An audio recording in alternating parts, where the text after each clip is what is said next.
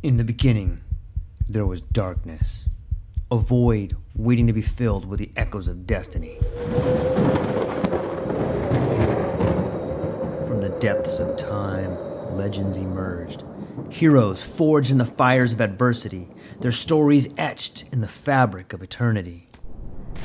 Through the sands of ancient deserts, across the vast expanse of galaxies, and amidst the tumultuous waves of the ocean, their journeys began. But amidst the chaos, there arose a whisper, a call to action, a beacon of hope. Now, as the world holds its breath, a new tale unfolds, a story of courage, of triumph against all odds. Join us as we delve into the depths of imagination, as we embark on a journey beyond the realms of possibility. For in every tale lies a lesson, in every legend, a truth waiting to be discovered. This is not just a podcast, this is an odyssey, a quest for knowledge, a quest for inspiration, a quest for the very essence of what it means to be human. Welcome, dear listeners, to a world of infinite possibilities. Welcome, dear listeners, to the True Life Podcast.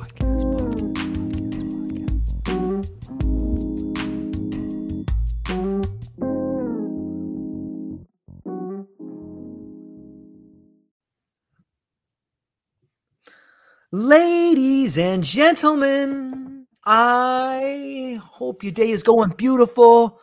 I hope the sun is shining, the birds are singing. I hope you got to enjoy the Lunar New Year, the Year of the Dragon, and I hope that you realize the world is changing in ways that are more beautiful than you could possibly imagine. And if you choose to tune into that, then you can be a part of that positive change and change everyone and your environment, and it can be wonderful. That being said, I want to welcome everybody to an incredible show today. I would like to introduce to you, you, you, you, you, Dr. Jake Felice, a visionary in the field of holistic wellness and natural health. As the founder of Sweetwater Holistic, Dr. Felice is dedicated to advancing the science and practical application of natural medicines for me- medical and recreational markets worldwide. With a rich background that blends Eastern and Western influences, Dr. Felice brings a unique perspective to his work. Having studied shiatsu, aikido, and tai chi in Japan, and immersing himself in traditional healing arts during his travels to Thailand, Nepal, and India, he embodies a deep connection with the natural world. His passion for fostering human potential and raising awareness of the therapeutic properties of botanicals is evident in his world class education experiences. His expertise extends to the neurobiology of flow states, where he delves into the mechanisms behind enhanced performance and creativity. Through Category 1 CME courses translated into four languages, ladies and gentlemen, he educates healthcare professionals on the endocannabinoid system and its applications. His consultancy work spans major cannabis companies, including Willie Nelson's brand, Tilray Inc., and the Manitoba Harvest, where he provides scientific marketing and compliance advice. As a coach, advisor, and brand strategist, he empowers high performing individuals in athletics and business to access flow states and optimize their potential. With a holistic approach to wellness and a commitment to transformative botanical therapies, Dr. Jake is at the forefront of revolutionizing health and well being on a global scale. Thank you for being here today. How are you, my friend? George, I'm good. It's great. It's great to be here. How is Hawaii treating you this fine day? I wake up every day and I'm thankful that I'm on the rock out here. It's Oh, it's incredible. wonderful. I Yeah. say I'm a little bit envious. It's um I feel like it's a giant classroom that called me and I came out and I've been being educated here and I on some level I feel that uh it's almost time for me to go back and and start practicing some of the lessons that I've learned here, you know. So Oh wow. thanks for asking, yeah. You know, I am fascinated by this shift that seems to be happening. And, and when I when I read your bio, when I read some of the the things you've been talking about, I think we're seeing a fundamental shift in relationships. And maybe before we get into that, man, maybe you can just fire. Is there anything else you want to that I left out of that background, or you want to jump into relationships, or what do you think, man? I, I think we should go with Yeah. your flow and let's jump right into relationships. Let's do it, man. Yeah. So, on the topic of relationships, I, I, was reading a recent post where you talked about the way in which terpenes and things change when you're smoking a joint. Seems to Oh, me sure. everything changes when you're smoking a joint. A lot of things change when you are smoking a joint, um, including the time space continuum for for that matter. Um, yes, and um, that's you know uh, that has historically one of my favorite things about the joint experience versus the pipe or the bong is one it's got a little bit of an elegance to it even though it is an, an inhalation so but it has an aesthetic to it and plus it can be very social at least historically speaking from stoner culture passing Right. it to the left hand side etc so i like that about it. Um, and uh, the, the chemistry does indeed change from the initial uh, when the the tip the the the the burning ember is at the beginning of the joint versus at the end because the cannabinoids for example will go into a gaseous state travel downstream. Some of them will then con- condense and reform um, closer to the the the receiving end, the the which would ultimately be called the right. So it changes. Um, but I think that one of the most interesting things about cannabis that is not really talked about is is the social aspect. And you know, I don't. It's been oh for me just personally, George. It's been over a year since I've imbibed THC. Historically speaking, though, I've got over my ten thousand hours in. Let's just say that so so so um i've been there and i've done that and i think that in terms of the profound effects for me from a psychedelic state induced by cannabis the music connection is huge.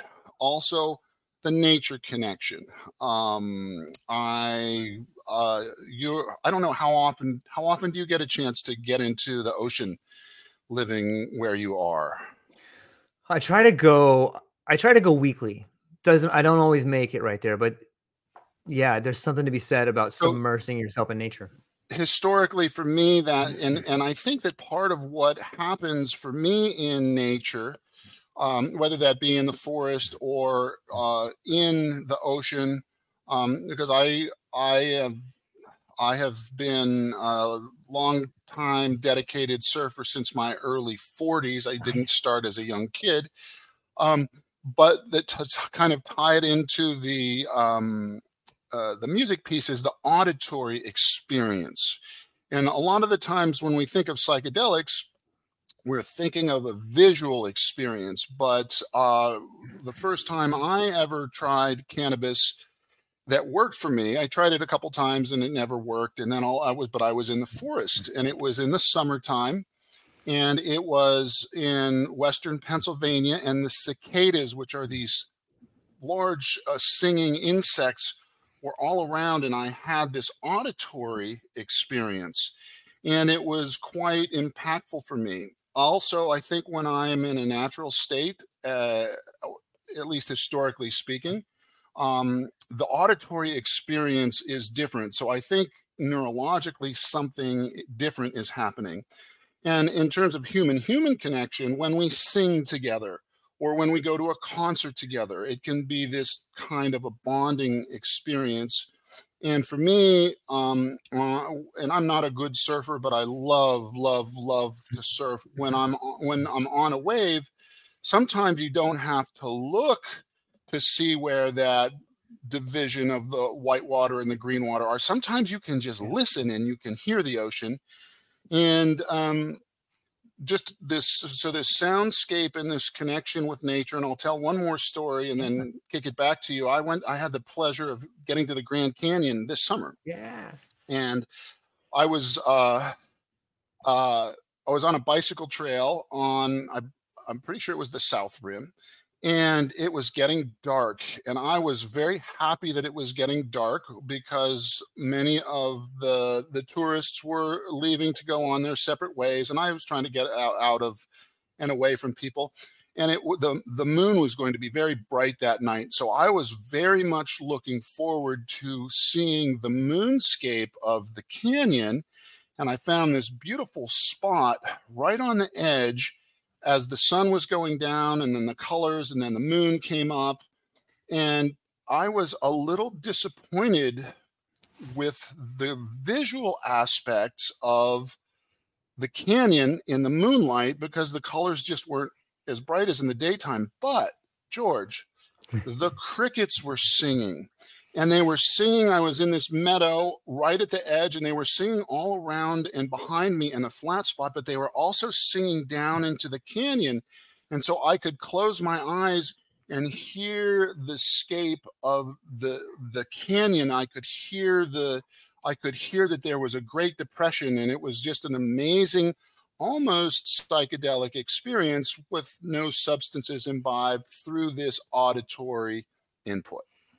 Man, it's beautiful, and I, I I think we share some similar passions, be it in the water or hiking, and I think it speaks volumes of the way in which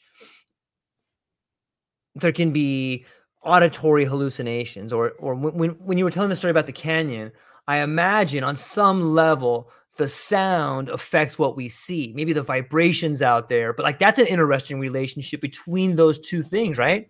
Absolutely. I think you're right because we know, especially from the auditory, uh, the the uh, cochlear branch of the eighth cranial nerve, which also uh, is part of the, that's the balance apparatus, the cochlear branch, but there's an auditory branch as well. So this same nerve is running your balance through the ear as well as your hearing through the ear. And when we get into peak states, and it can be something that's extremely pleasant or it can be something that even is extremely yeah. scary like a, a, car accident for example and everything slows down and even it goes quiet okay? So i don't know if you've had that experience but or if you're in an athletic situation the super bowl was just yesterday sometimes you know the the crowd noise goes silent. There is a down regulation of a certain part of the nervous system so that we can pay more attention. That auditory piece comes down and we enter this state of silence. Also, theta waves change and the sense of time changes.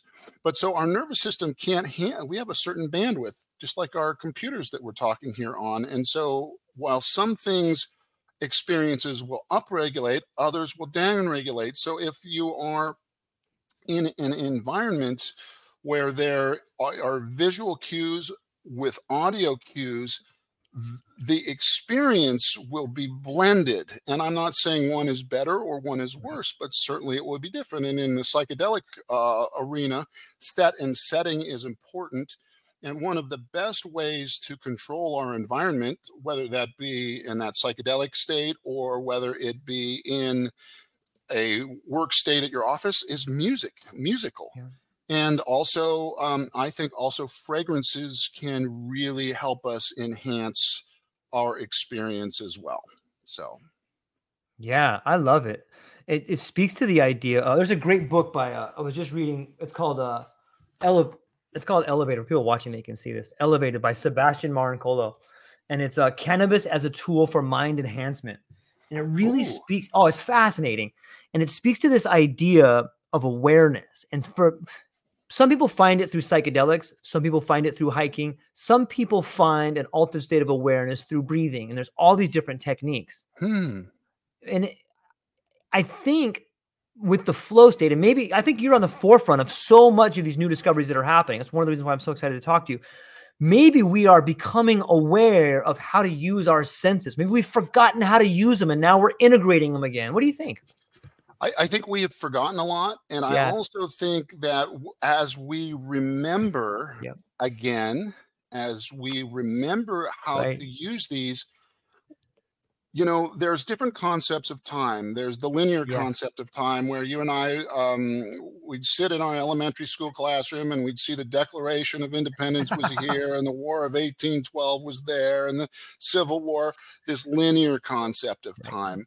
Another concept of time is circular the watch, the clock that goes yeah. around, the winter turning to spring again, the these yearly cycles. So time is a circle, but time can also be thought of as a spiral.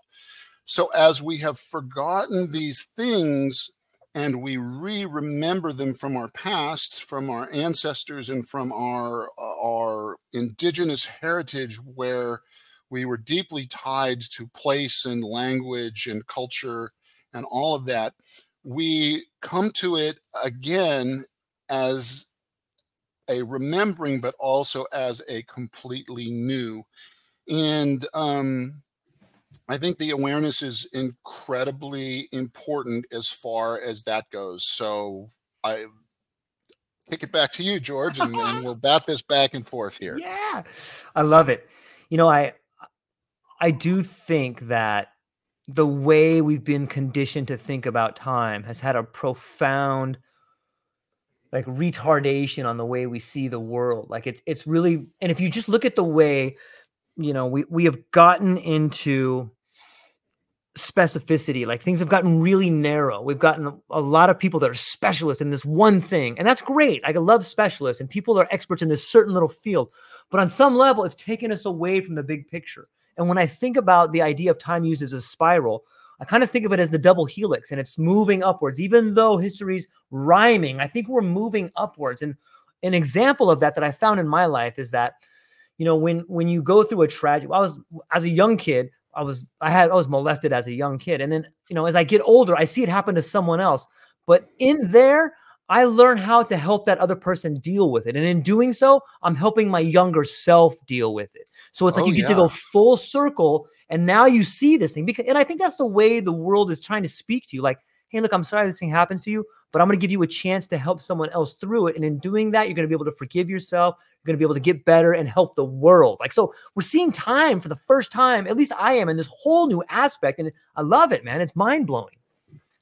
Yes. Uh, yes. And I, I think, um, we have a lot of trauma in our culture. Yes. And I, I don't yeah. know if that's been the case throughout all of humanity. Certainly, mm-hmm. there have been long histories of humans in warfare, etc. Yes. And and yeah. and so um, but I think you, you mentioned the re remembering. We have also lost contact in many ways with elders in our culture. Yes.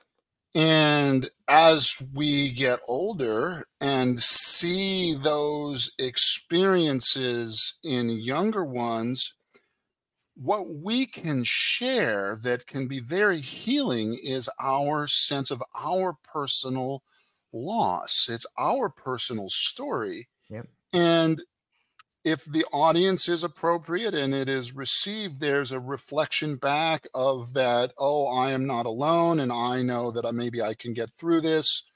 Um, so I, I think that that's an incredibly important uh, feature. And um, I think we have to be aware of our trauma. I think part of the reason for so so many addictions in our culture mm-hmm. is because we're not always in touch with our trauma. It kind of gets sublimated, goes into shadow, and it will kind of want to erupt in various circumstances. And yeah. we want to keep it down, want to keep that anxiety down or keep that sense of ill at ease down. And substance abuse can do that temporarily, but it does so at the at the cost of a certain lack of awareness of the outer uh, world or outer environment. So I think that that the sharing of a story as an elder allows the younger person to have a new or an enhanced or a changed awareness. I love it. It's really well said. And when I think of elders, I think of rites of passage and rituals, which seem to be absent a lot, uh, somewhat in our societies today. And, if you just think about that, there's a great, there's a lot of great people that have written on this. And I always quote Mircea Eliade, and he talks about this idea of the terror before the sacred. But when I think about when I think about rituals or rites of passage, to, I want everyone to do a little mind experiment with me. So close your eyes and think about sitting maybe in out in nature somewhere in a forest and you're watching this rite of passage from a, a young man becoming a man, a boy becoming a man. So there's young kids there. There's kids under 10 that are watching maybe their brother or their their mentor passing through this stage. And then they they see them with their father and they see them with their grandfather and they're going off to hunt. The little kid gets to see their brother moving in this direction the gentleman, the young boy that's becoming a man, he gets to see the transition. He gets to be part of that transition. And then the father and the grandfather, they get to see the young man becoming the man and they remember the times that they did it. So, in some way, the grandfather can look all the way back to the young child and see each stage that he has been in. And the young child can look forward and see each stage of it. And it's this idea of elder, it's this idea of rites of passage that really help us not only see things, but participate in them symbolically. And I think that that's huge in, in transforming the world we live in today. I think we need more of that. Love that. I love that and you know we we do not have many rituals left right. but we still have a few the yep. funeral rites are one um, right. and, but but also the wedding ceremony is another common one. And um, I've, had, a couple of those myself personally. And um, I I remember after my first wedding it's horrible to say it that way but this is the day and age. Yeah. Uh, we woke up the next morning and i didn't really feel honestly like anything had changed. However we went to brunch and everybody saw us as different and so we were treated differently because they saw us as different. So you mentioned the, the young yeah. brothers and the older brothers, and you mentioned the grandparents, the yeah. the the witnessing of Love the it. right. It is not only just about my personal transformation inside, but the transformation in the culture in and around us um, that can also be transformative. Yeah, the idea of the witness and the observer. And I think that speaks to how transformative you can be in your life if you're willing to see yourself different, or if you're willing to see the traumatic event that happened to you different. You can really change the way you interact in your relationship with the world, right? Yes, I like that witness and observer um, because the witness is the subjective experience and the observing is the objective piece. And we can, um, in one of my PowerPoints, uh, uh, I have a slide of a bunch of people on a roller coaster. And it is very clear. I picked this slide intentionally. It is very, is very clear that most of the people on that roller coaster are having a really fun time but there's one or two that are not having a good time. They're too scared. So the objective experience, these people are in the exact same place at the exact time, but the subjective experience is different and i i know i no longer enjoy those rides. So one time i went with my nephews and i was like i can't wait for this thing to be over. That was me. It didn't used to be me. Um, but that subjective and you are absolutely right. We can, in many ways, narrate our own stories, and we may not be able to change the objective features of the past, but we are not done with the final chapter, so we can always rewrite that story. Yeah, that's an effective tool. Is that something that you that you when you work with people, be them athletes or be it people that are trying to find a better way in their own life? Is is that something you work with, like the subjective? You, you have to. You have to. If there's if there's blockages, there has to be an integration of the psychic block, whether mm. it's um, a certain pressure situation that they have had athletic athletics are easy to talk about that they've had a breakdown in that particular area or that particular event or against that particular team or against a certain particular player where there's competition. There needs to be some type of an integration um, part of which involves the story. You can try to change the story and it may have some effects or it may not have any effects but if the experience and the story are changed together that can resonate. And so and so how does the neurology process it is very interesting for me. Um, i personally work if i'm working with a client I, uh, where there's a, a, an angst or a fear element involved I really work with flexion extension dynamic in the hardwiring of the musculature. Uh, how to explain that to the audience? Um, flexion experiences are usually fear based. Think of full fetal position, where that's the when when you're most terrified, in curling up into a little ball, um, or you can tell if somebody's you know hunched over and is just afraid versus extension what do people do in american football when a touchdown is scored? It's an extension event in um, longboard surfing which i'm just a longboarder an old dude on a board anymore these days. But the soul arch where you just you're looking up at the sky while you're feeling the ocean under your feet in this extension based ecstasy.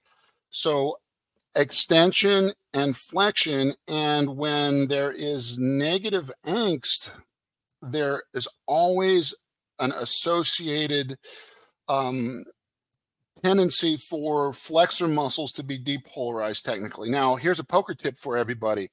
A lot of poker players will wear turtlenecks, but you can notice a tell with the scalene muscles that a lot of people aren't even aware of. But if you look at the musculature right on the side of the neck, if somebody is anxious, those scalene muscles will twitch a little bit. And the scalene muscles are associated with the ribs. They connect the upper ribs to the neck, and their their their real job is when we're at the edge of our breath, they pull those ribs up. So they're associated with breath, and breath work and fear are also also go hand in hand. So we have a flexion and an extension dynamic, in addition to a relaxed, parasympathetic, or tension. Uh, tension. So the breath can be also an uh, an important thing. Um, uh, animals, you'll see uh, dogs shake it off. They're shaking their nerve. They're shaking. Their uh, cats will sometimes they'll groom themselves, or if you have a kitty at home and it was a bad kitty, and you tell that there was a bad kitty, it might go to its bowl and eat a little food to help kind of. Um, I think with humans walking is an excellent way to work through some of these neuromuscular components of anxiety. Um, so all of this can be important, but it really is how how to identify particular problems with the particular individuals, and then work with them through their experience of their nervous system it's it's fascinating to me to think about the way in which like the body keeps the score. And it sounds to me like you really have a very unique understanding of the dynamics between the neuro the neuro side of it and the body side of it. Like how did that come to be? Like where where did you learn that relationship? Oh great question. Um i think uh, I think the mental piece really came studying martial arts in Japan but I also studied uh, shiatsu, which is a healing art. And one of my three big senseis in Japan, Mishima Sensei, who's still alive to this day, he was also a martial artist, um, but he did not do my martial art. And we strictly did uh, shiatsu together. I did that at his uh, shiatsu center. And he embodied Zen to a large degree. I literally felt different in his presence. So they say in getting a taste of Zen. He uh, introduced me to the thought processes of a a um, Zen haiku poet uh, and Zen priest named Takuan Soho, who wrote a book in the early 1600s called The Unfettered Mind, which was his instructions to a sword master on maintaining mental clarity and flow during a sword duel. And those duels, many of them, some of them they would use wooden swords, but many of them they would use the real deal and they would be death duels. And Takuan Soho was was one of Miyamoto Musashi's um, early teachers. Musashi was regarded by many as the greatest swordsman of Japan. He had 60 death duels, was undefeated. And Musashi ultimately came through the warriorship to a be a peaceful man because he realized I can't lose. I have to put my sword down because people challenge me. I kill them. I uh, and and so that mental piece happened there. Now the physical piece happened. Um, I read a book um, that was written in 1948 by a PhD biochemist of all things named Moshe Feldenkrais. It was called The Body and Mature Behavior, where he looked at how Darwin and some of the early naturalists observed these flexion extension dynamics in animals and brought them into the human frame. And I'm going to tie this into the body keeps the score here in, in just a second. Um, but Feldenkrais talks about and he describes how if if you think about the fear response as flexion and the ecstasy response as extension, why does the lion or the tiger roar? If they're waiting in ambush and the, the deer is on the other side of the bush, the the lion will or the tiger will roar as it's charging, and that roar goes through that auditory branch of the eighth cranial nerve, which the deer have too, creates an instantaneous flexion response, which in the deer is necessary because the iliopsoas muscles shorten and the glutes lengthen, which means that it gets them in a position to spring away as quickly as possible. But first, it's a fear response, and then there's this the ability to uh, to explode with uh, lengthened glutes shortening and and and it gives a, an opportunity that way. So uh, Feldenkrais talks about this flexion extension dynamic, and over time, especially if we are sitting in desks, which are our hips and knees are in a flexed position, and frequently our neck is in a flexed position over time, those tendons will become shorter. So the physical body changes so that we're more in a flex position, or sometimes people will have a very forward. So in a therapeutic session where either through yoga or uh, passive stretching, or I'm a big fan and I studied Thai massage in um, Chiang Mai in northern Thailand for uh, manually lengthening those tendons. There are things called Golgi tendon bodies. It's one of the reasons why after a massage or after stretching or after yoga, we get this sense of relaxation.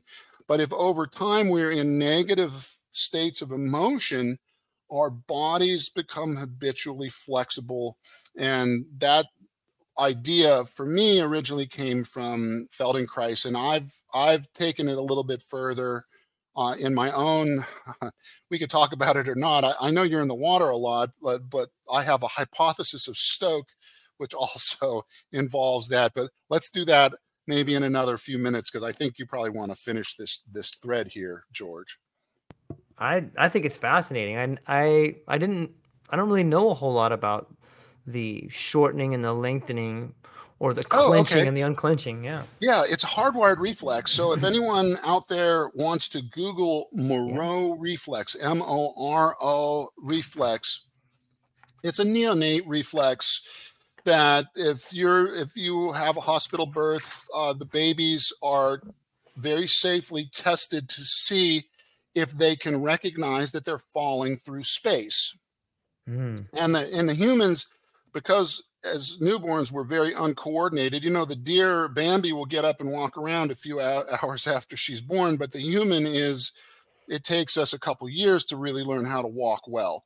Um, so our Moro reflex is primitive, but it is that balance that senses that we're falling, and they'll kick those so as will kick, and sometimes um, it can be thought of also as an arboreal reflex, arbor meaning tree, where mm. the monkeys, the baby monkeys, are left in the trees while their their their parents go and forage, and the trees are the safer the safest place for them. Um, and and if they happen to fall through space, the safest position once the eighth cranial nerve recognizes that we're falling is in full fetal position because the hard parts of our body are protecting and the soft parts are not exposed. And we're a round surface, so there's more of a chance of a good bounce. Um, so a lot of people think that it's an arboreal reflex, but I traced it back uh, evo- neurobiologically a lot further than that to um, uh, it's several hundred million years old. I won't want to say several, at least a couple hundred million years old. The lateral line of fish. Okay. Mm-hmm. The fish have that line, that stripe on from the longitudinal stripe from the head to the tail. That is a branch of the eighth cranial nerve. That and what happens when you're in a school of fish and the big predator comes up and you sense that pressure wave? The whole school will. And in fish, it's a dorsal ventral undulation, which is how we paddle when we're surfing. It's more like how a crocodile walks, as opposed to in humans, it's become a flexion extension. So it's gone from dorsal ventral undulation, kind of as the evolutionary machinery has, and this is all the Felice hypothesis of Stoke. This is not, this is just all, I call it visionary science. Um, but the lateral line of fish is involved in rapid fear response. It has become in humans the auditory response, which when the tiger roars also does that. And we also know through Moro reflex and through tons of naturalistic observation this flexion extension dynamic. Anyway. No, it's mind blowing. I've I've heard you refer to the eighth cranial nerve a few times, but maybe you could give us some background on that. Like what? Okay, so there's there's there's different kinds of nerves. Okay. Um, nerves that come out of our spinal cord that you know move our muscles are called spinal nerves, but some nerves just come straight out of the base of the skull. They don't go through the spinal cord. They come out through the base of the skull and they usually control things in our head and neck area. Um, uh, hearing is eighth cranial nerve. Vision is involved in cranial nerves one, two, and three. Certain parts of the innervation of the face and the face musculature are cranial nerves five and seven, for example. So, so, and one of the most interesting cranial nerves is a, an extremely long one called the vagus nerve. It's the 10th mm-hmm. cranial nerve. And the vagus nerve innervates our heart and it innervates our breathing apparatus and it innervates our gut. And there is something that folks can do a little uh, a little search on called vagal therapy or vagus nerve therapy, which frequently will involve um, breathing exercises or sometimes eye or head movement exercises that can bring a profound sense of relaxation. The vagus nerve, the Latin comes from the same root word as vagabond. It's the wandering nerve. So it, it doesn't go through our spinal cord, but it comes out of our head and goes all the way down into the viscera of our thoracic and abdominal cavity. And people say you get a gut feeling about something. Yeah. That a lot of the times can be vagus nerve. And um, just to tie vagus nerve into endocannabinoid system yeah. is our friendly gut bacteria on one side of the gut lumen are using endocannabinoid signaling molecules to talk to our nervous system and immune system they talk to the immune system through a different pathway, but they communicate directly through to our nervous system through vagus nerves, and they produce serotonin. Uh, these gut bacteria, and so this um, and we're now the liter the scientific literature on the microbiome is what it's called is is exploding and not only do the the bugs influence i mean there's so many ways that they influence us but they can influence us to have positive moods or the bad bacteria. Why are they bad? Because they're not healthy for us. Mm. they will secrete chemicals that make us feel crappy when we eat healthy food. But if we eat Burger King, or I probably shouldn't have said a brand there, but if we we eat typically unhealthy food, they'll give you a short burst of feel good chemicals. So these bugs, in many ways, are can actually train us. So there's this whole continuum of inner and outer experience that is very uh, important and can be very contributory to our inner mental states. And um, to no end, I'm fascinated by that. Yeah, it is fascinating. It may it, it, it brings up some ideas about the endocannabinoid system that I've been thinking about, and I'm curious to get your thoughts on. It seems to me like the more we begin to learn about this system, the more we begin to learn about the relationships to the substances that stimulate that system. You know, and it's it's new, it's fresh, and maybe maybe that's what gives us these insights or like this this flash of like, oh, this is happening over here. What do you think? Oh, 100%. I mean, and in this way, we, we spoke of ancestors uh, in, in, this way in a very non-anthropomorphic sense to use a big word plants can be our teachers yes uh, if you look at willow for example willow makes um, salicylates which are aspirin-like chemicals and aspirin was derived from willow bark um, and when they wanted to discover how it worked they found this whole enzyme system called the cyclooxygenase system because we wanted to know how willow worked. So willow taught us about this whole inflammatory cascade uh, that can be influenced by plants. And this is where our NSAID class of drugs came from, for example. Now, cannabis, cannabis has taught us about the endocannabinoid system. And um, I believe it was in the early 90s. Uh, Israeli researchers wanted to figure out what receptor system it ran on. And there are, depending on um, who you talk to, two or three major uh, cannabinoid receptors, but it's the most dense receptor system in the human body. Uh, uh, more neural receptors dedicated to the endocannabinoid system than any other receptor system. And, and biology is very frugal. So we don't make these molecules just because we like them. We make them because they're useful and they have survival advantage. And part of what the endocannabinoid system does, in, in the most general term, is it enhances cellular communication.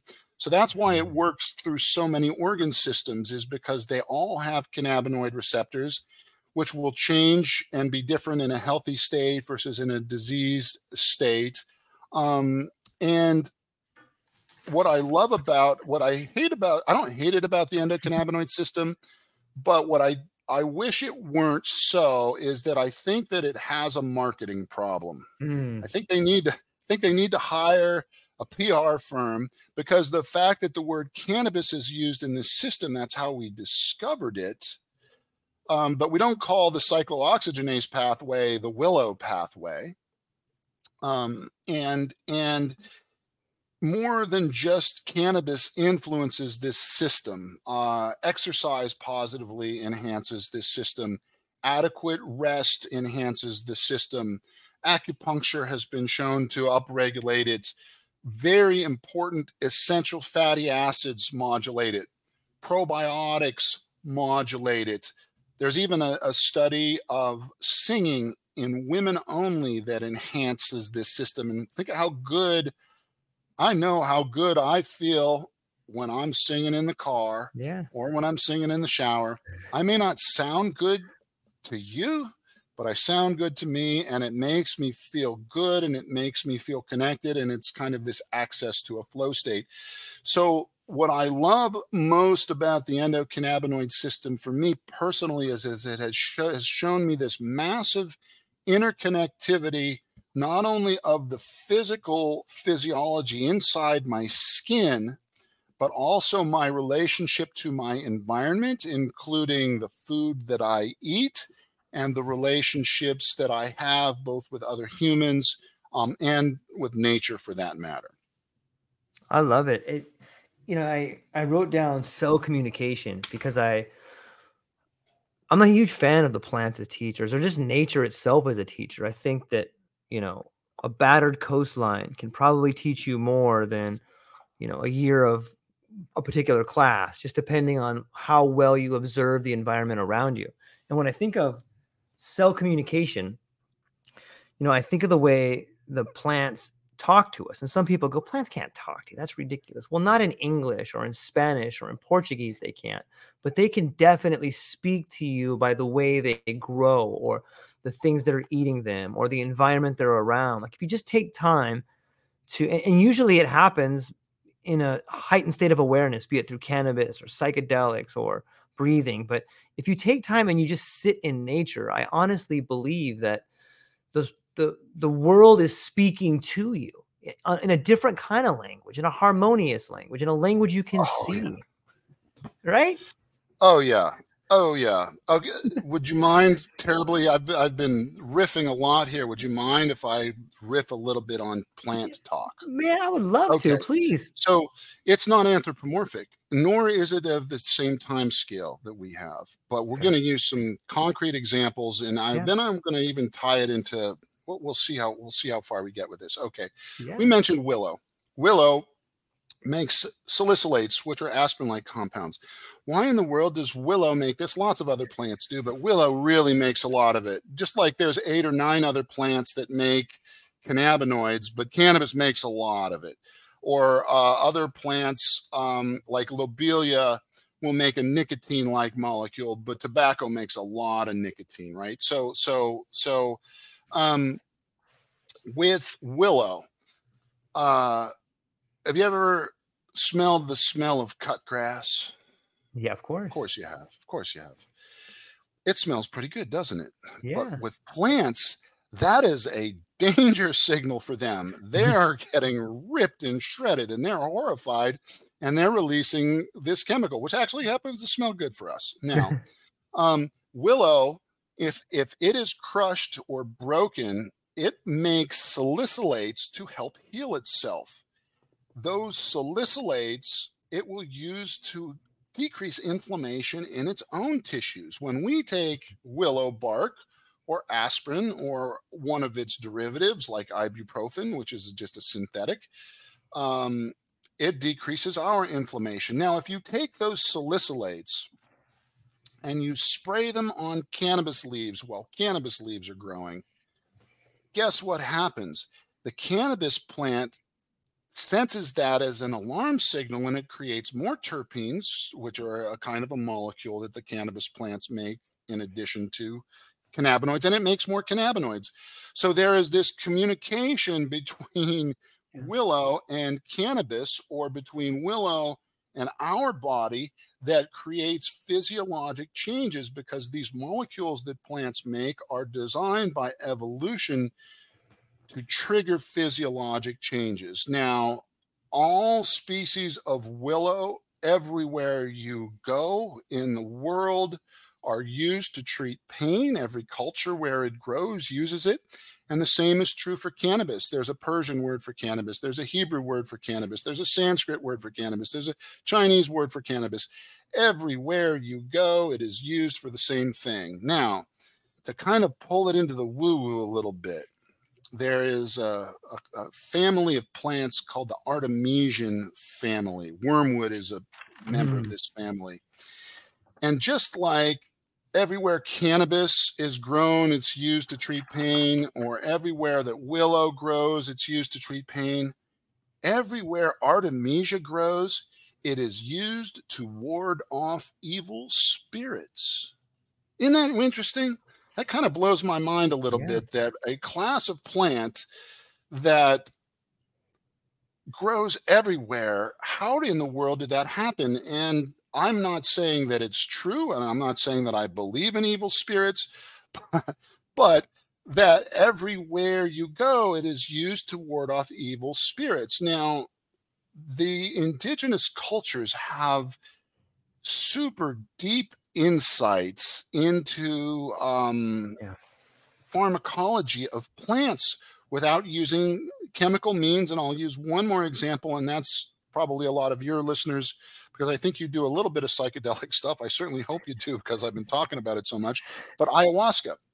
Yeah. Ayahuasca is two combination of two plants, but not only do the two plants have to be combined, which was somehow intuited because they live in completely different parts of the jungle or the forest, but one of them, if taken in an oral route, our our body has this enzyme uh, called MAO, and if we digest it, if we digest it, it just breaks the DMT right down in your gut. But if if there is an inhibition of that MAO, you can get this enhanced psychedelic effect. And in order for the traditional cultures to have come up with this, they had to intuit the chemical process to put this plant through to actually chemically change it so that it properly goes through the gut so the DMT has its activity. So I'm not saying this to, I'm just saying this as a point of curiosity and points of intelligence that aren't in cultures that don't necessarily follow our very well established, objective, scientific, definitive paradigm, which um, is so powerful um, but there are these other subjective ways of maybe knowing that we at least have the potential to uh, access as our birthright as humans. Yeah, it's really well said. I it it reminds me of uh, there's a book by Jeremy Narby, and it tells the story about these ethnobotanists that go to South America and they they go way out into the middle of into the middle of the the Amazon and they're they're sitting with this tribe and they're trying to learn, but the tribe is skeptical of them and they're like, yeah, you guys just burn all our stuff. And so they the the some of the ethnobotanists were like, yeah, what are you guys using for medicine? And and the the tribes people were able to kind of weed out all the people that weren't serious and everybody left except I think Jeremy Narby. And he he stayed with them for like a month and finally after a month they they started talking to him and they're like, you know, some of your colleagues asked us how we learn about these plants. And, you know, it's because the plants talk to us. And you're the only one here and didn't laugh at us when we started trying to tell people about it. And I want to show you. And so they give in the book, he gives this example of they go way out and they're, they, they the, one of the tribesmen shows him this incredible snake. He goes, see the snake? The snake is the most poisonous snake in this particular part right here. And one bite and that snake will kill you. He says, I want you to look at the snake. So he looks at the snake and he points out this white diamond on the back of this green snake. And he goes, Now look at the plant right next to that snake. And he, he shows him the leaf is like the same ovate leaf, is the same size and the same shape as the snake's head. And it has the same marking on that leaf. And he goes, That is the plant telling us that it's the antidote for that snake bite. I mean, I get goosebumps when I think about that because like nature, it just it just goes to this idea that nature is constantly trying to communicate to us. And we are in a constant relationship with it. But we've been so closed off and maybe out of fear we've been closed off. But you know, it's it's the answers seem to be right there begging us to pay attention to them on some level. Fascinating, George. I love that. And thank you for sharing that. That's super important. Um, many, many, many cultures will say that that's how they learn about the plants yeah. is that the plants talk to them or that they see them in dreams um, and you mentioned the the snake and the plant um, a similar thing will happen um, throughout the plant kingdom one example is poison ivy mm. which uh, I had a terrible experience with that as a kid because I didn't know what it was, and it happened two summers in a row, and and, and then I learned what it looked like, you know. Mm-hmm. Um, so, but but poison ivy will create these terribly itchy, red, blistery lesions um, because the plant is using the plant nicotine, for example. A half a pound of nicotine will kill a horse. Nicotine is an anti-herbivory compound. It's an alkaloid that the plant makes that says, I'm not going to swear on your podcast, but it says, stay the F away and do not eat me, mofo. Hmm. Right. So, so poison ivy grows in this particular climate and it lives in fairly specific areas. Also, in that particular area, frequently another plant called milkweed will grow.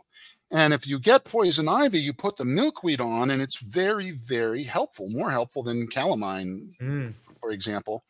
And I wonder, because I don't know, but it are in order for that plant to share space with poison ivy, does it create chemical compounds that neutralize the poison ivy's poison? I don't know. But what, what I do know is that these plants that are the antidotes to uh, occur frequently in nature. Um, and that's a commonly known feature of Western herbalism. Yeah, I, I think it speaks to the idea of life itself. You know, death and life, you know, love and hate, milkweed and poison ivy. Like, you know what I mean? Like, that they're all right there. And depending on how you look at them, you know, maybe it's an intoxicant or maybe it's a deliriant. You know, maybe it is of something that helps you see things different, or maybe it's a poison. Like it's so fascinating to see. And, and, and right here, we're back to relationships. 100%. Love it.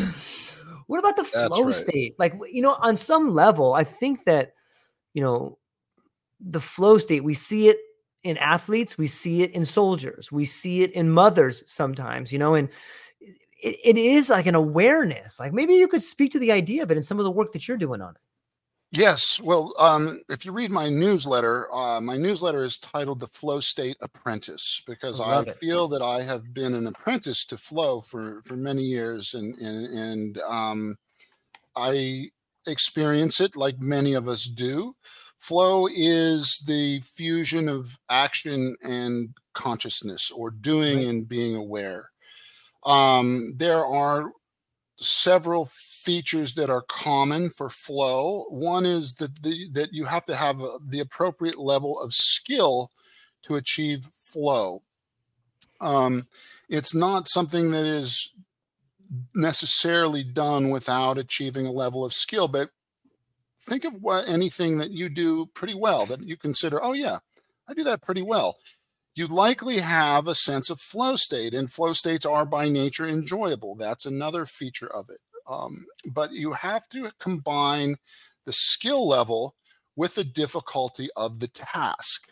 Mm. The task has to be matched. So I love the surfing analogy because surfing is, and I think that's one of the reasons why so many surfers almost, we almost get addicted to flow because of that dopaminergic influence that we love and i got it and golfers do the same thing yeah. and um, um, so there's this appropriate level of skill matched with difficulty and um, so and the, the hawaiians count their waves high differently than we do on the mainland here so in hawaii in hawaiian waves I like a two foot wave. Mm-hmm. I like a two foot wave. That's what I like to surf on. And if that wave is putting up near six feet, I'm I'm scared. I was going to use a different word, but I start to get I start to get I start to get tight. Um, so there has to be an element of feeling in control. So as the skill level that is required increases, the ability for me to be in control decreases less flow. So, and also one of the coolest things about flow is we have a decrease in self consciousness. Mm. I am no longer worried about what people are thinking of me because it's not that part of the brain we talked about um, with eighth cranial nerve. How, the, in order for the one part to come up, the hearing has to come down, so that that that we have this self-referential neural network of how I feel like I'm myself. It's called the default mode network. Very common in the psychedelic literature right. these days. This default mode network is the necessity for consciousness increases. There's something called the locus coeruleus norepinephrine um, uh, pathway that allows us to focus. So there's a little bit of an adrenaline piece and maintain that sense of focus in something when we're in that right mix of skill and the task down regulates we aren't so much thinking about ourselves, but we are having a lot of fun. And another piece that is really necessary is that the situation needs to be giving us quick feedback. It's Hmm. hard to be in flow state if I'm thinking about my five year business model. It's much easier to be in flow state when you have an instantaneous feedback.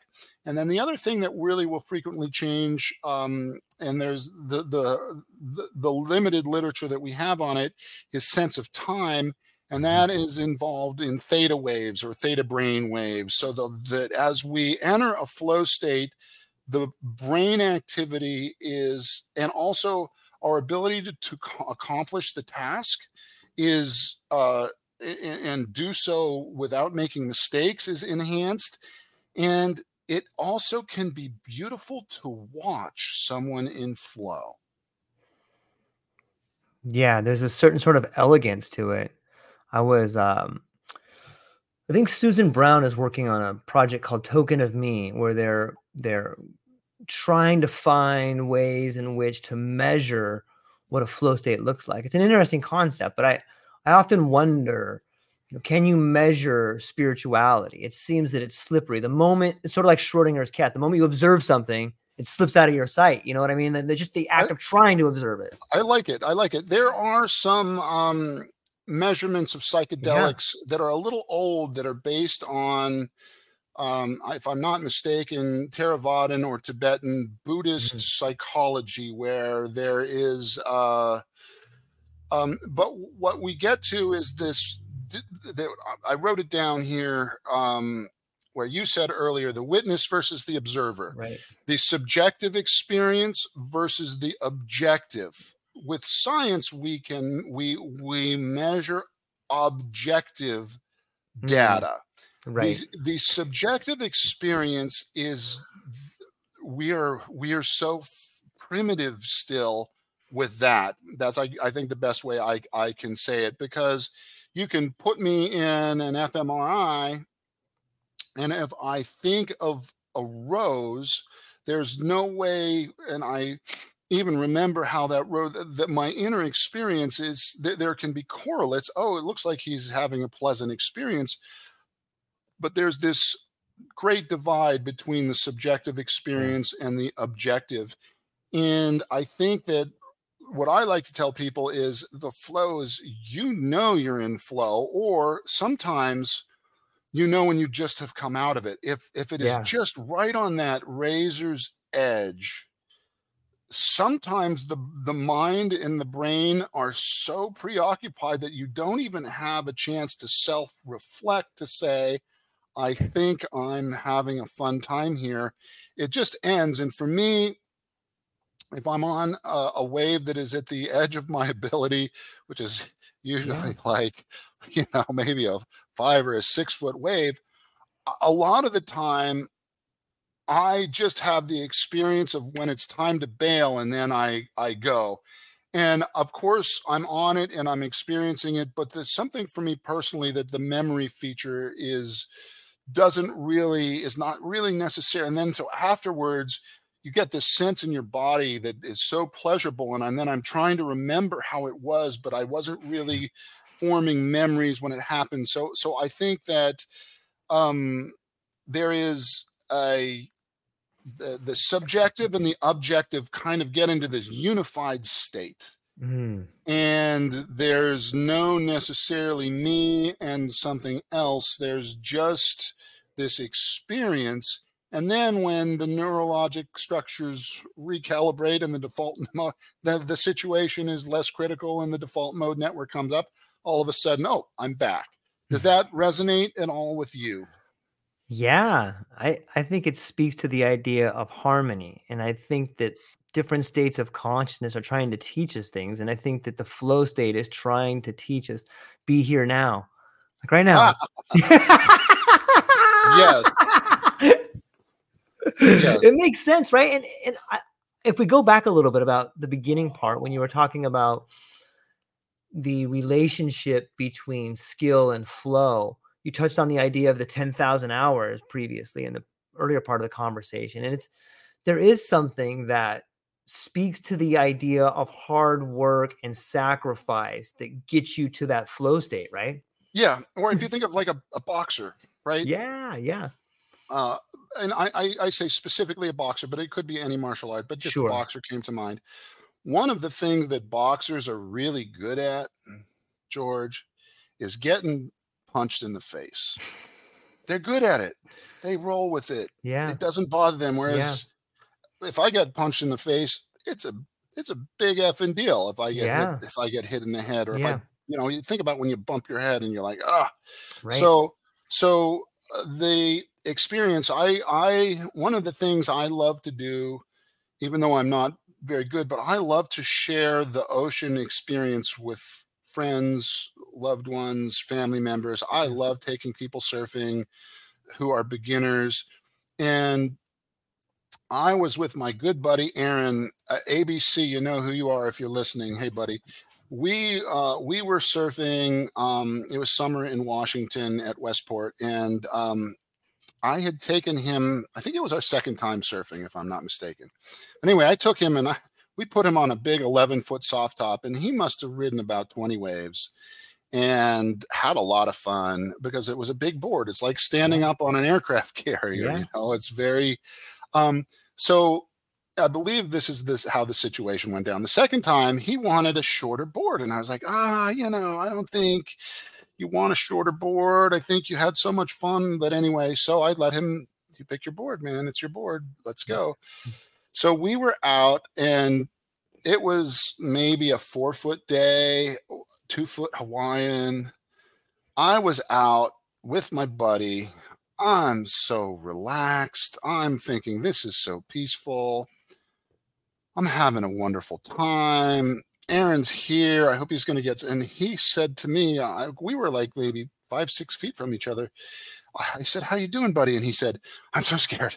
I'm so scared." yeah. So we we had to go back in um, because if you're not having fun, you're done. So these ten thousand hours, part of what the ten thousand hours gets you is an experience of being in a situation so that you know the terrain, which ten thousand hours ago you might have been unable to access. But uh, because you are able to access it, and I think of you know another flow state which is not physical but chess Hmm. those chess players can play for like five six hours without eating or drinking and um or even if they have a headache and they're just locked Yeah. in the game um video games in many ways can be the same Sure. way and and and you know you can play them for hours and hours that's that sense of time changing Yeah. I I think it parallels nice with the the 10,000 hours in environment can pertain not only to a physical environment but also like a psychedelic environment or another state of oh, awareness. oh yeah right? And I, I think a lot of the times, you know, especially in the last cycle, we saw the tragedy of Art Linkletter's daughter jumping out a window, and you know, all, all these things that was, were supposedly happened or that do happen, or people have really difficult reactions to different states of consciousness. But I think that may be the same thing as someone out surfing in waves that are too big for them. Like, you know, who am I to say who's who's what condition is right for who? But you should be familiar with the environment, or there's a really good chance you're going to get whacked. Like, you know, what do you think? I, I absolutely and and if if you surf enough you will wind up in trouble where you have to keep your mind calm and you have to keep your mind cool Yeah. And it's very challenging i remember one of the one of the early times that happened to me i was by this big long jetty in washington with a rip and the the swell was coming in at an angle that was pushing me into the rocks and the rip Yeah. was pulling me out to sea and i remember thinking literally i obviously had enough bandwidth i remember thinking now i know why the greek gods considered poseidon an angry man because it wasn't this feminine Right. beautiful lagoon with crystal clear water. It was an angry, powerful man. And I also remember thinking, this ocean, I'm a nice person. this ocean doesn't care that I'm a nice guy. So um anyway, it's just a just just just a commentary on that. I love it.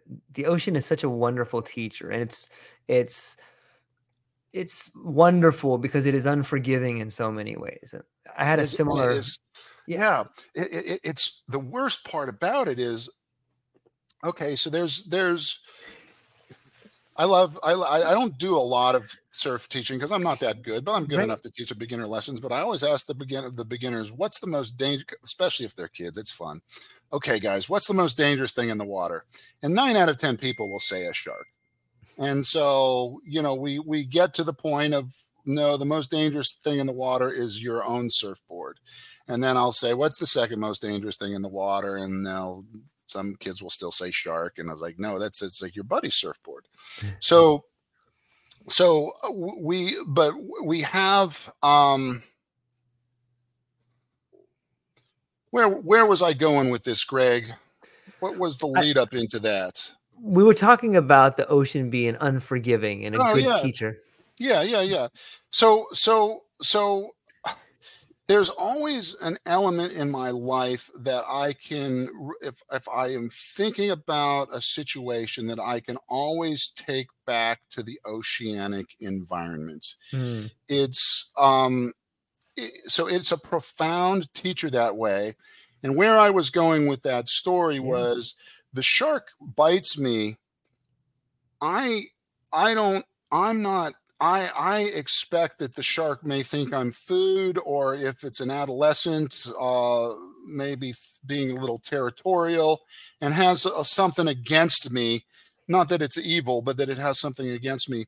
But that the water itself is indifferent, and that there's mm. a certain type of cruelty from an indifference that is even on many ways worse than malice.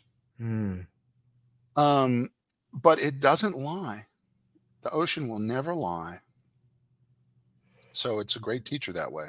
And dreams of water frequently involve subconscious and things that maybe we can't tell ourselves to ourselves come through these water dreams. So, yeah, it's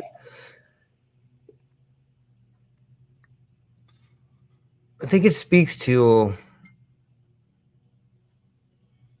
our true nature. Like you know, I, just the magnitude of the ocean is is beautiful in so many ways. And when you're whether you're surfing or you're snorkeling on it or in it, it seems to call to us to to be part of it. You know, it's interesting. How how I'm going to ask you a riddle that I don't expect you to know. Okay. I just want to. How is the endocannabinoid system like the ocean? Wow. Let me think about it for a minute. I think it's mysterious. I think it holds the answers to people's dreams, and a lot of those dreams are at the bottom. mm. Okay, cool, cool. I like both of these. Um, okay, so this the system's 600 million years old, right? 600 million years ago, um, Hawaii was underwater. North America was underwater, and Earth had just come out of a great ice age. And we really have the beginning of when single celled organisms in the ocean that, that got their food directly from the seawater and put their waste products right back directly out in that. They started to get together to form bodies. And so uh, the the the receptor system is 600 million years old. And part of what happens evolutionarily for cells to get together to form bodies is they have to solve certain problems one of which is is if we get two cells together how are they going to communicate with each other? How are they going to talk to each other in order to cooperate? And in order to form a body we need to have specialized cells whether it's a sponge has slightly different cells or we have liver cells and heart muscle and we have neural tissue and we have skin so so we have to go from a sperm and an egg meeting to all these different cells And in every aspect along the way, the endocannabinoid system is involved. In order for the sperm and the egg to meet, if we block the endocannabinoid system, no babies. Uh, that ball of cells that is dividing after the sperm and the egg meet, in order for it to get to the wall of the uterus of the mom and implant and start a blood supply, if we block that, no baby. So think of that communication. The sperm and the egg to communicate require the endocannabinoid system. The ball of cells to start communicating with the mom endocannabinoid system. When the baby is born, to start suckling the endocannabinoids in the mom's milk teach our neurologic structure how to swallow properly so that we can connect with the mom and all of that bonding happens. But cellularly, there has to be a pattern process where we go from these globule of undifferentiated cells to more specialized cells, which are called stem cells, to more differentiated cells. That whole process is endocannabinoid system. This isn't how it's like the ocean yet. We're not there. But also, all aspects of hunger and feeding. You got to feed my, I got to feed the cell of my pinky finger from my body. So it, the food has to, and the waste products have to go out. And also, if I cut my finger, the body needs to know how to detect that there's an injury and then how to mobilize the inflammatory response and how to start the healing cascade.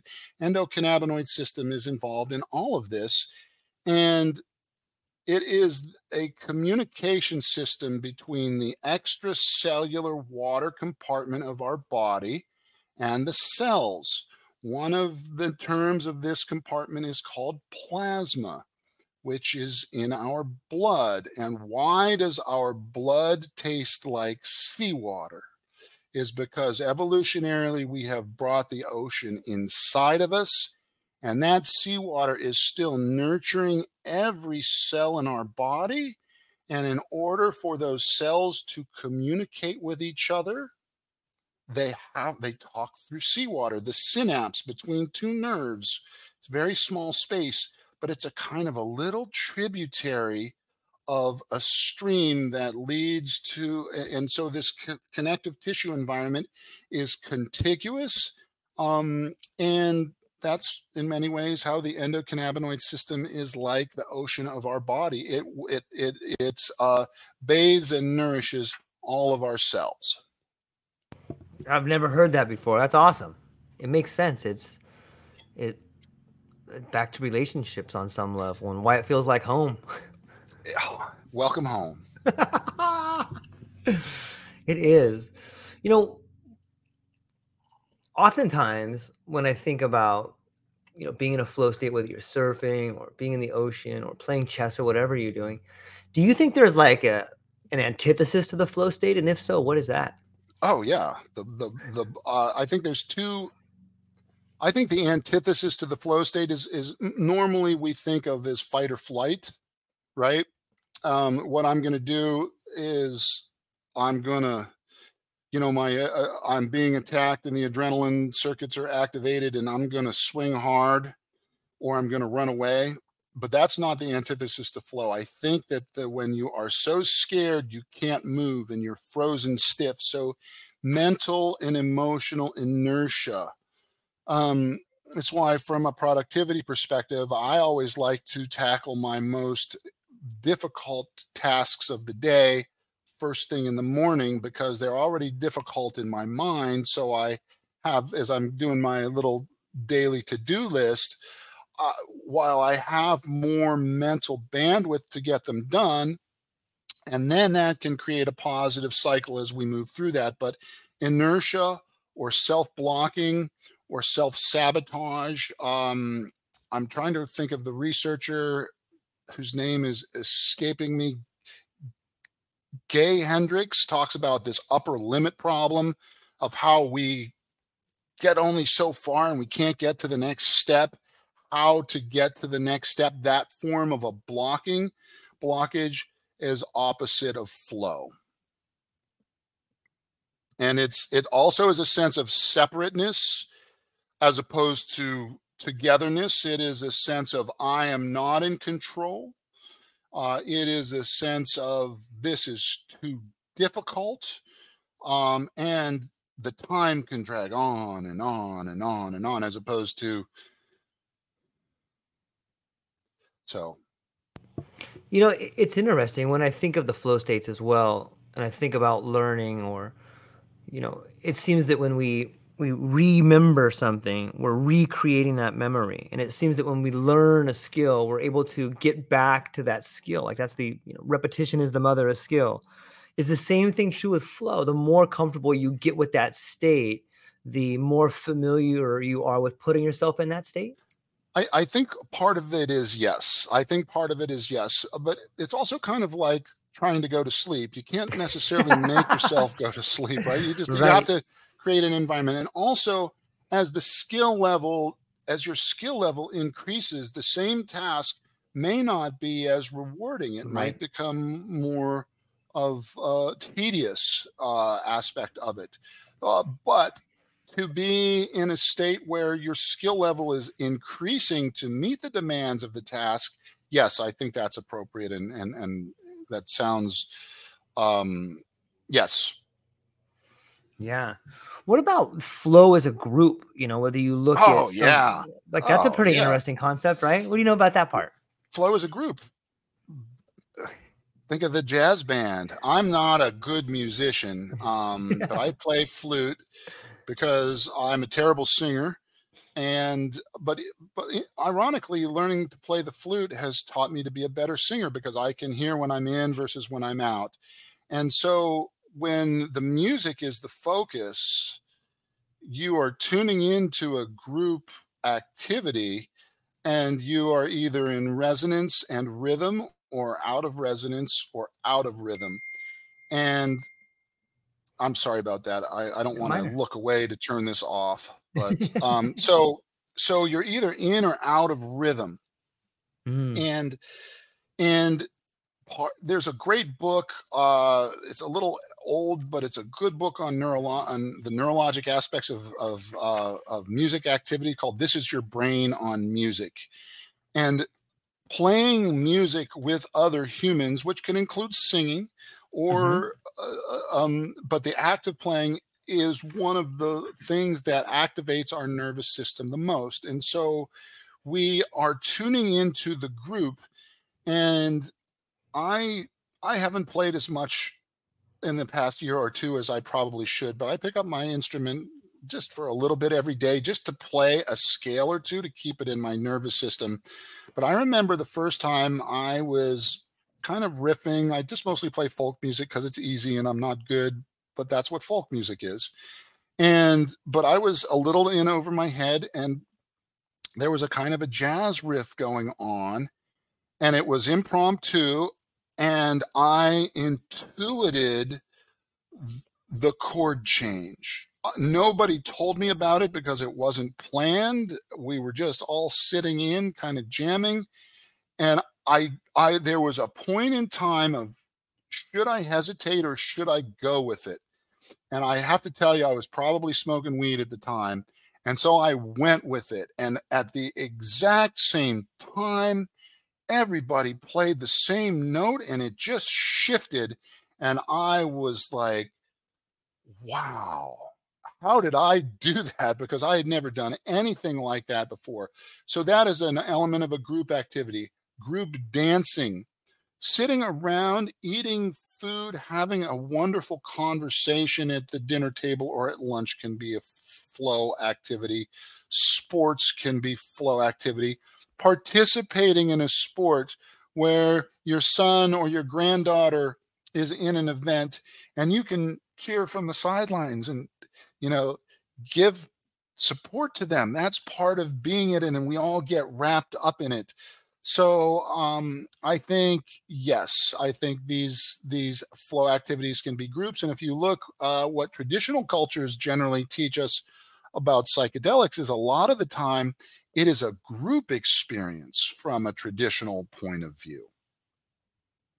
Yeah, it's amazing to see the contagious aspect of it. I don't know if that's the right word, but it seems that you know when you when you see someone in flow, a lot of the times people admire them or they want to be around them. And on some level, I think that, that you it's contagious. The same way in which you were able to intuit the next note in the band, so too do people know that the ball's coming to them for to slam it, or you know what I mean. It's like you can feel the rhythm being passed on to you. and it's nonverbal. It's a nonverbal Yes. intelligence. yes, So how do we talk to plants, or how do yes. I think that that, that is a large part of it. Mhm. Greg, can I take just a couple moments and use the bathroom here real quickly, and I'll be right back because Yeah, I would love to continue a little bit. I'm Yeah. gonna just mute this for right now. Okay. Absolutely. Yeah, handle it. I'm going to talk about flow state. So, you know, I, I think that there's something to be said about understanding the things that you love and just sitting with them. I think that's a great way to begin to enter enter a flow state. Is like what is it that you love? And you start thinking maybe, oh, I love to serve, or I love to spend time with my family or I love to read. Now think about how you feel when you're doing the things you love. That seems to me to be a pretty good one-two punch to make you receptive to a flow state. A lot of the times you'll find that when you begin thinking not only about the things that you love, but how you feel when you love those things, time tends to fade away. Time can either dilate or just be pushed into the background to the point where all you're doing is just being in the present moment. And I think that has a lot to do with the flow state is this idea of time. You know, have you ever been doing something where all of a sudden you just lost yourself and someone comes and interrupts you and it's like, dude, what are you doing? Like you were in this state, this this alternative state. And for me, I think psychedelics is a great gateway to understand the awareness that brings you into a flow state. Understanding the landscape, the psychedelic landscape for me is this awe, moment of awe. So I was just telling the, the people about one of the ways in which I find myself able to enter the flow state is this one two combination. The first is to think about what I love to do. And the second is how do I feel when I'm doing that thing that I love? And it seems to allow time to slip away and make me presentable to the flow state. I love that. Yes, uh, we have. I think one of the, and this is why I call myself an apprentice. One of Yeah. the best ways for me to study flow is Oh,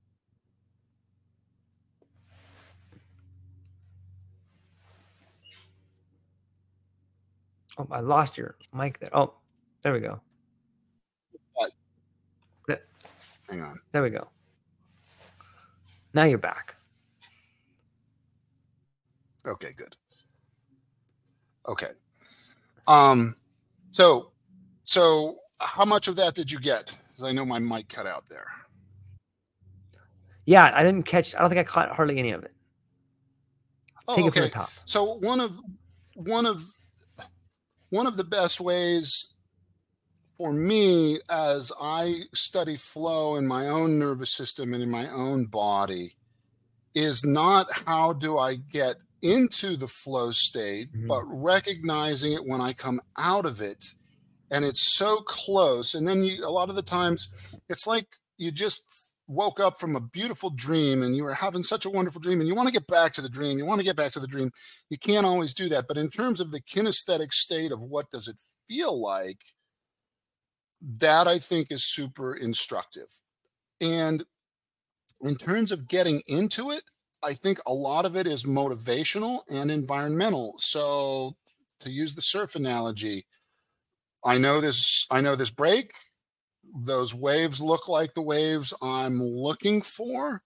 I'm going to take the leap and go ahead and immerse myself in that and then the flow state happens naturally. So if it is not water, but there is a task, an activity that I think is of, of appropriate difficulty for my skill, then I'm going to start engaging in that.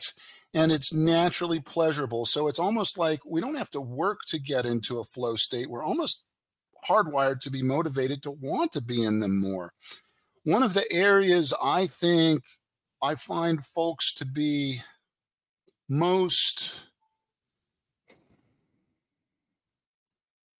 how to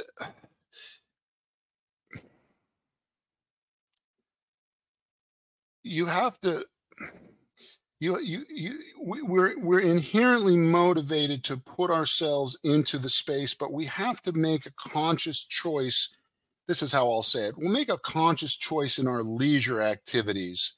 Am I going to do something that is passive in my leisure activity that requires no skill and just veg out on the couch for a while that I think can be healing if it is needed but making a conscious choice during leisure activities, hobbies, things that are active to put ourselves into a flow environment um, as opposed to just kick back and relax. Now, if it is at work, one of the things that I will tell people for work situations is the idea of combing through a task. What do I mean by combing through is is is if it's a big project not thinking about the project as a whole, but thinking about it as little pieces that you can go through. And I'm going to just make a 20 minute pass at this and then doing that over and over again. That can be flow inducing for a work uh, in, uh, task or something that we may have a little bit of dread about. Um, you know, I don't want to. I don't want to think about doing my taxes. Oh, it's triggered a bunch of people, didn't I? Don't want to do think about doing my taxes. Okay, well, I'm just going to open up and just get my PDFs from my bank account and just drag them into my tax folder. And because I have anxiety about that, and because it's a low amount of skill, I can get into a flow state a little bit because I'm just I'm decreasing my anxiety, and I had to do it anyway, and it was painless. And then okay, on to the next step. So combing through uh, a challenging, difficult, or anxiety provoking task. Other ways to do it is by doing it with somebody who's better than you, who's already going to know how to get you in the flow. Um, whether that be, you know, playing a sport activity with somebody who's a little bit better than you, who can encourage you uh, to to get into the flow, and also cheering others. One um, one thing I love to do in surfing is give. I always tell people if I'm close enough what I like that they did about that ride, even if it was, you know, even if the end was inelegant, that was they did something beautiful or elegant. And for me, if I'm at my limit and I'm paddling into a wave and I'm a little scared, I will count my strokes to myself. So I you know, I count my paddles because because over time that's taught me that okay, I'm getting ready to get into this, and I feel that tail of the board lift, and I've just already moved myself because I I, I I'm able to count. So it's kind of like a combing process. Does that make sense? Yeah, it makes total sense. But just the word flow makes sense. You know, sometimes you'll see a little trickle or you'll see like sometimes a little if you spill something you'll see the water begin to make its way down to the lowest spot. Like sometimes a flow can be a trickle that leads to a torrent. And that, that's what i thought of when you were like i'll just move these pdfs over here. Like pretty you start off like i'm just going to move this over here. Next thing you know you got your headphones on and you did your whole taxes. You know what i mean? Yeah. Yeah yeah yeah, yeah. exactly. Yeah it's fascinating to think about the way in which we can move through the different states of our life. And you know it seems like there's no attachments in flow states too. What's your take on the relationship between flow and attachment? You, it's down regulated. Um, the the default mode network is down regulated, and by I, am assuming that some folks in the audience are familiar with that, but it's the network that holds right. our sense of self. And there are studies on meditation showing that part of 30 year meditators, skilled meditators, um, because meditation is a skill. And um, the the the default mode network comes down and the psychedelic state the default mode network yeah. comes down in the flow state the default mode network comes down so we're not as concerned about ourselves because when we are concerned about ourselves that's where the hesitation happens. Yeah, you know, it, I, I think as we continue to progress and, and move forward and continue to evolve, I think that the flow state as well as other s- states of awareness, is going to allow for profound learning curves. Like I think you can learn a lot in a flow state and may not Oh, yeah. thoroughly know until you come out of it and you're like, oh, I just know how to do that now.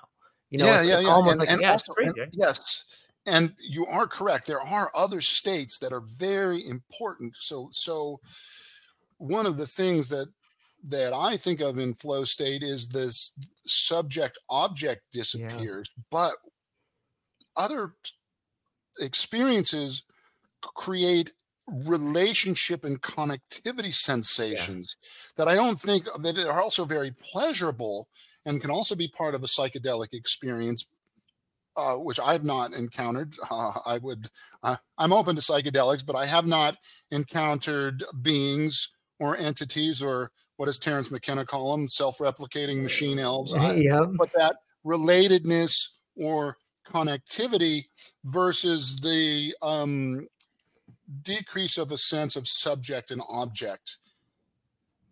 So I, I think there are a lot of these non-verbal uh, states where, where we're very stuck in the, the voice in our head a lot of the times, culturally speaking, um, which is why I think you mentioned group music, dance, Yeah. singing um, and it's i think a shame that music education is not more important in and i'm at least talking from my personal experience the i think in kindergarten we all sing in kindergarten it was a lot of fun Yeah. but as we progressed through the years um, it became less and less uh, at least for me personally less and less fun um, because i i had some poor or lesser quality music education as a kid and i didn't get introduced to it um, but we it's our birthright as humans to be able to have these experiences and share them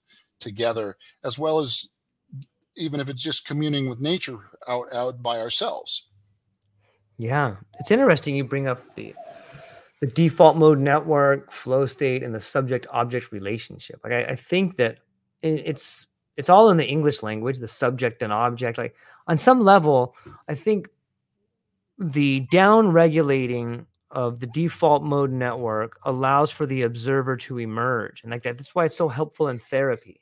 You know, when you're not the subject Oh. of it or you're not the object of it, Oh. you're the observer who is watching without judgment. That's when you can get some real work done on yourself or in situations. And the same time, the fear is gone when you're observing because you're not in the reflexive or this way. You know what I mean? Now you're just observing, right? Like right, brings it all let me ask you a question then george Okay. how did that change your story It makes you, it allows you to be the simultaneously the main character in the audience. And it's oh I, Yeah. that is brilliant i have never heard that before that's brilliant love It that. makes sense though, right? Because you can make real time changes in your life of the main character, but you can't do that if you're the subject or the object. But if you're both the audience and the main character, then you can get the author's attention. I think, you might have, I think you might have had an original thought there. I'm going to have to Google this later. That's brilliant. Love it. It okay, sense. so yeah. there we go. You were in flow. You called that out of the ether, just like the plants talking to you. And then I called it out for you to reinforce that. And now you get to share that with your audience. But that is, I think, as I've never heard that before. So I'll consider that to be pretty close to an original idea. I like that. I love that. Thank you. Yeah, well, the pleasure is all mine. I, I felt like this whole conversation was in the flow state, man. I really appreciate it. And it's it's fun to get to experience a conversation with someone you admire for the first time and share it. Like, and I I, I feel like we're very fortunate to to be in this state and, and, and be in this time alive and, and have all these things happening to us. And I hope more people are aware of them. But let me give you the let me send it back to you before before we um start landing the plane. Before we land the plane, is there is there anything else that we didn't talk about that you wanted to cover? I just wanted to get into a little flow with you, which Yeah. w- obviously we weren't the whole time, which you, but but we were some of the time, Yeah. and that was fun. And I think that what we'll also notice as uh, because I'm can't wait to listen to this again is that there's a type of a thematic continuity to a totally unscripted conversation and it it uh, and each of us come out of it differently and in a in a positive way so i thank you for that Man, I love it. Well, before I let you go, what where can people find you? What do you got coming up and what are you excited about? People can find me at sweetwaterholistic.com um, and or you can uh, Google my name or find me through LinkedIn. And uh, what's coming up? I I love to do. I, I want to do more podcasts. Um, I am doing a series of videos on flow states, which will be tuned, turned into a free course on my website. So stay tuned. I'm also finishing up a free course on homeostasis because I hear so many people in the cannabis world talking about benefits of cannabis and how it's a system that helps the endocannabinoid system helps homeostasis but i don't hear anybody talking about what in the world is it and how does it work and what are some of its mechanisms. Um, uh, i am absolutely fascinated and interested in working with uh, folks who are performance oriented. I did my undergraduate uh, degree at Penn State. Um, uh, it was a psych degree looking at peak performance. And uh, I looked at automobile assembly line mistakes uh, in the Japanese model versus the American manufacturing model. Now we have robots, so hmm. so that's one way to fix the problem. But but how were the Japanese at that time in the late 80s, in early mid late 80s, outperforming uh, American workers? And part of it was the team dynamic. Um, uh, uh, so for folks interested in touching base, um, uh, we could. Uh, there's a free discovery call. You can click a, a, a link on my website there, and uh, am just interested in bringing these ideas into the sphere of public because, as you said in your podcast, it is about to live a life that is worth living. And I think also it is about time for us as humanity. We are at a tipping point. I don't want to call it a point of, of crisis, but we are at a point where things could go many different ways and just being a part of a vector for my vision of a whole, complete, and healthy world. I love it. Well, and the newsletter does that? What's the name of it? And does oh, it come out every newsletter, month? The, the Flow State Apprentice, um, and you can find that on LinkedIn. It's out every week on Thursday morning. Fantastic. Well, hang on briefly afterwards. I got a few things I wanted to chit chat with you about. But to everybody who was here today, want to say thank you for hanging out with us. Go down to the show notes, check out Dr. Jake, check out the newsletter, make a discovery call, learn about flow state, whether you're in a group or an individual, or if you want to go surfing in Washington, check him out. That's all we got, ladies and gentlemen. Have a beautiful day. Aloha. Aloha. Aloha, everyone. Thanks for taking a moment to hang out with me in the True Life podcast. I truly appreciate it. If you're taking some time to listen to this, whether it's your first podcast with me or you've been with me the whole way, I truly want to say thank you from the bottom of my heart. Additionally, I would like to try to inspire everyone. The world is a crazy place, and if you listen to your heart and you take some chances, I really think the world will unfold in front of you in ways you can't imagine. I've been doing the podcast for about five years Last year, I decided to take the plunge. Well, circumstances dictated that I took the plunge, and I did. I've begun working on the podcast full time for almost a year now, and it's been so rewarding to me that I just want to try and inspire other people. If you have a dream, if you have a vision, follow the voice in your heart, listen to the song on the wind, and embrace the challenge I think you're strong enough, you're smart enough, and you're good enough to make your dreams come true, but you have to believe in them. And I truly believe wholeheartedly that if you take a chance, a real chance on what is possible, then your dreams will unfold in front of you. Uncertainty can be a monster. It can be something that we run away from. But much like fear, if you stand in front of it, it's not that big of a problem. I know everyone listening to this has a dream and a vision, and I hope you all conquer it. And I want you to know it's possible. Take baby steps and move towards it, and you will get closer to it. Your relationships will be better, your life will be better, and you know what? You deserve it. You're an amazing person. If you get a moment, go down to the show notes. If you can, support the show. Thank you so much for being here. Now let's get to it.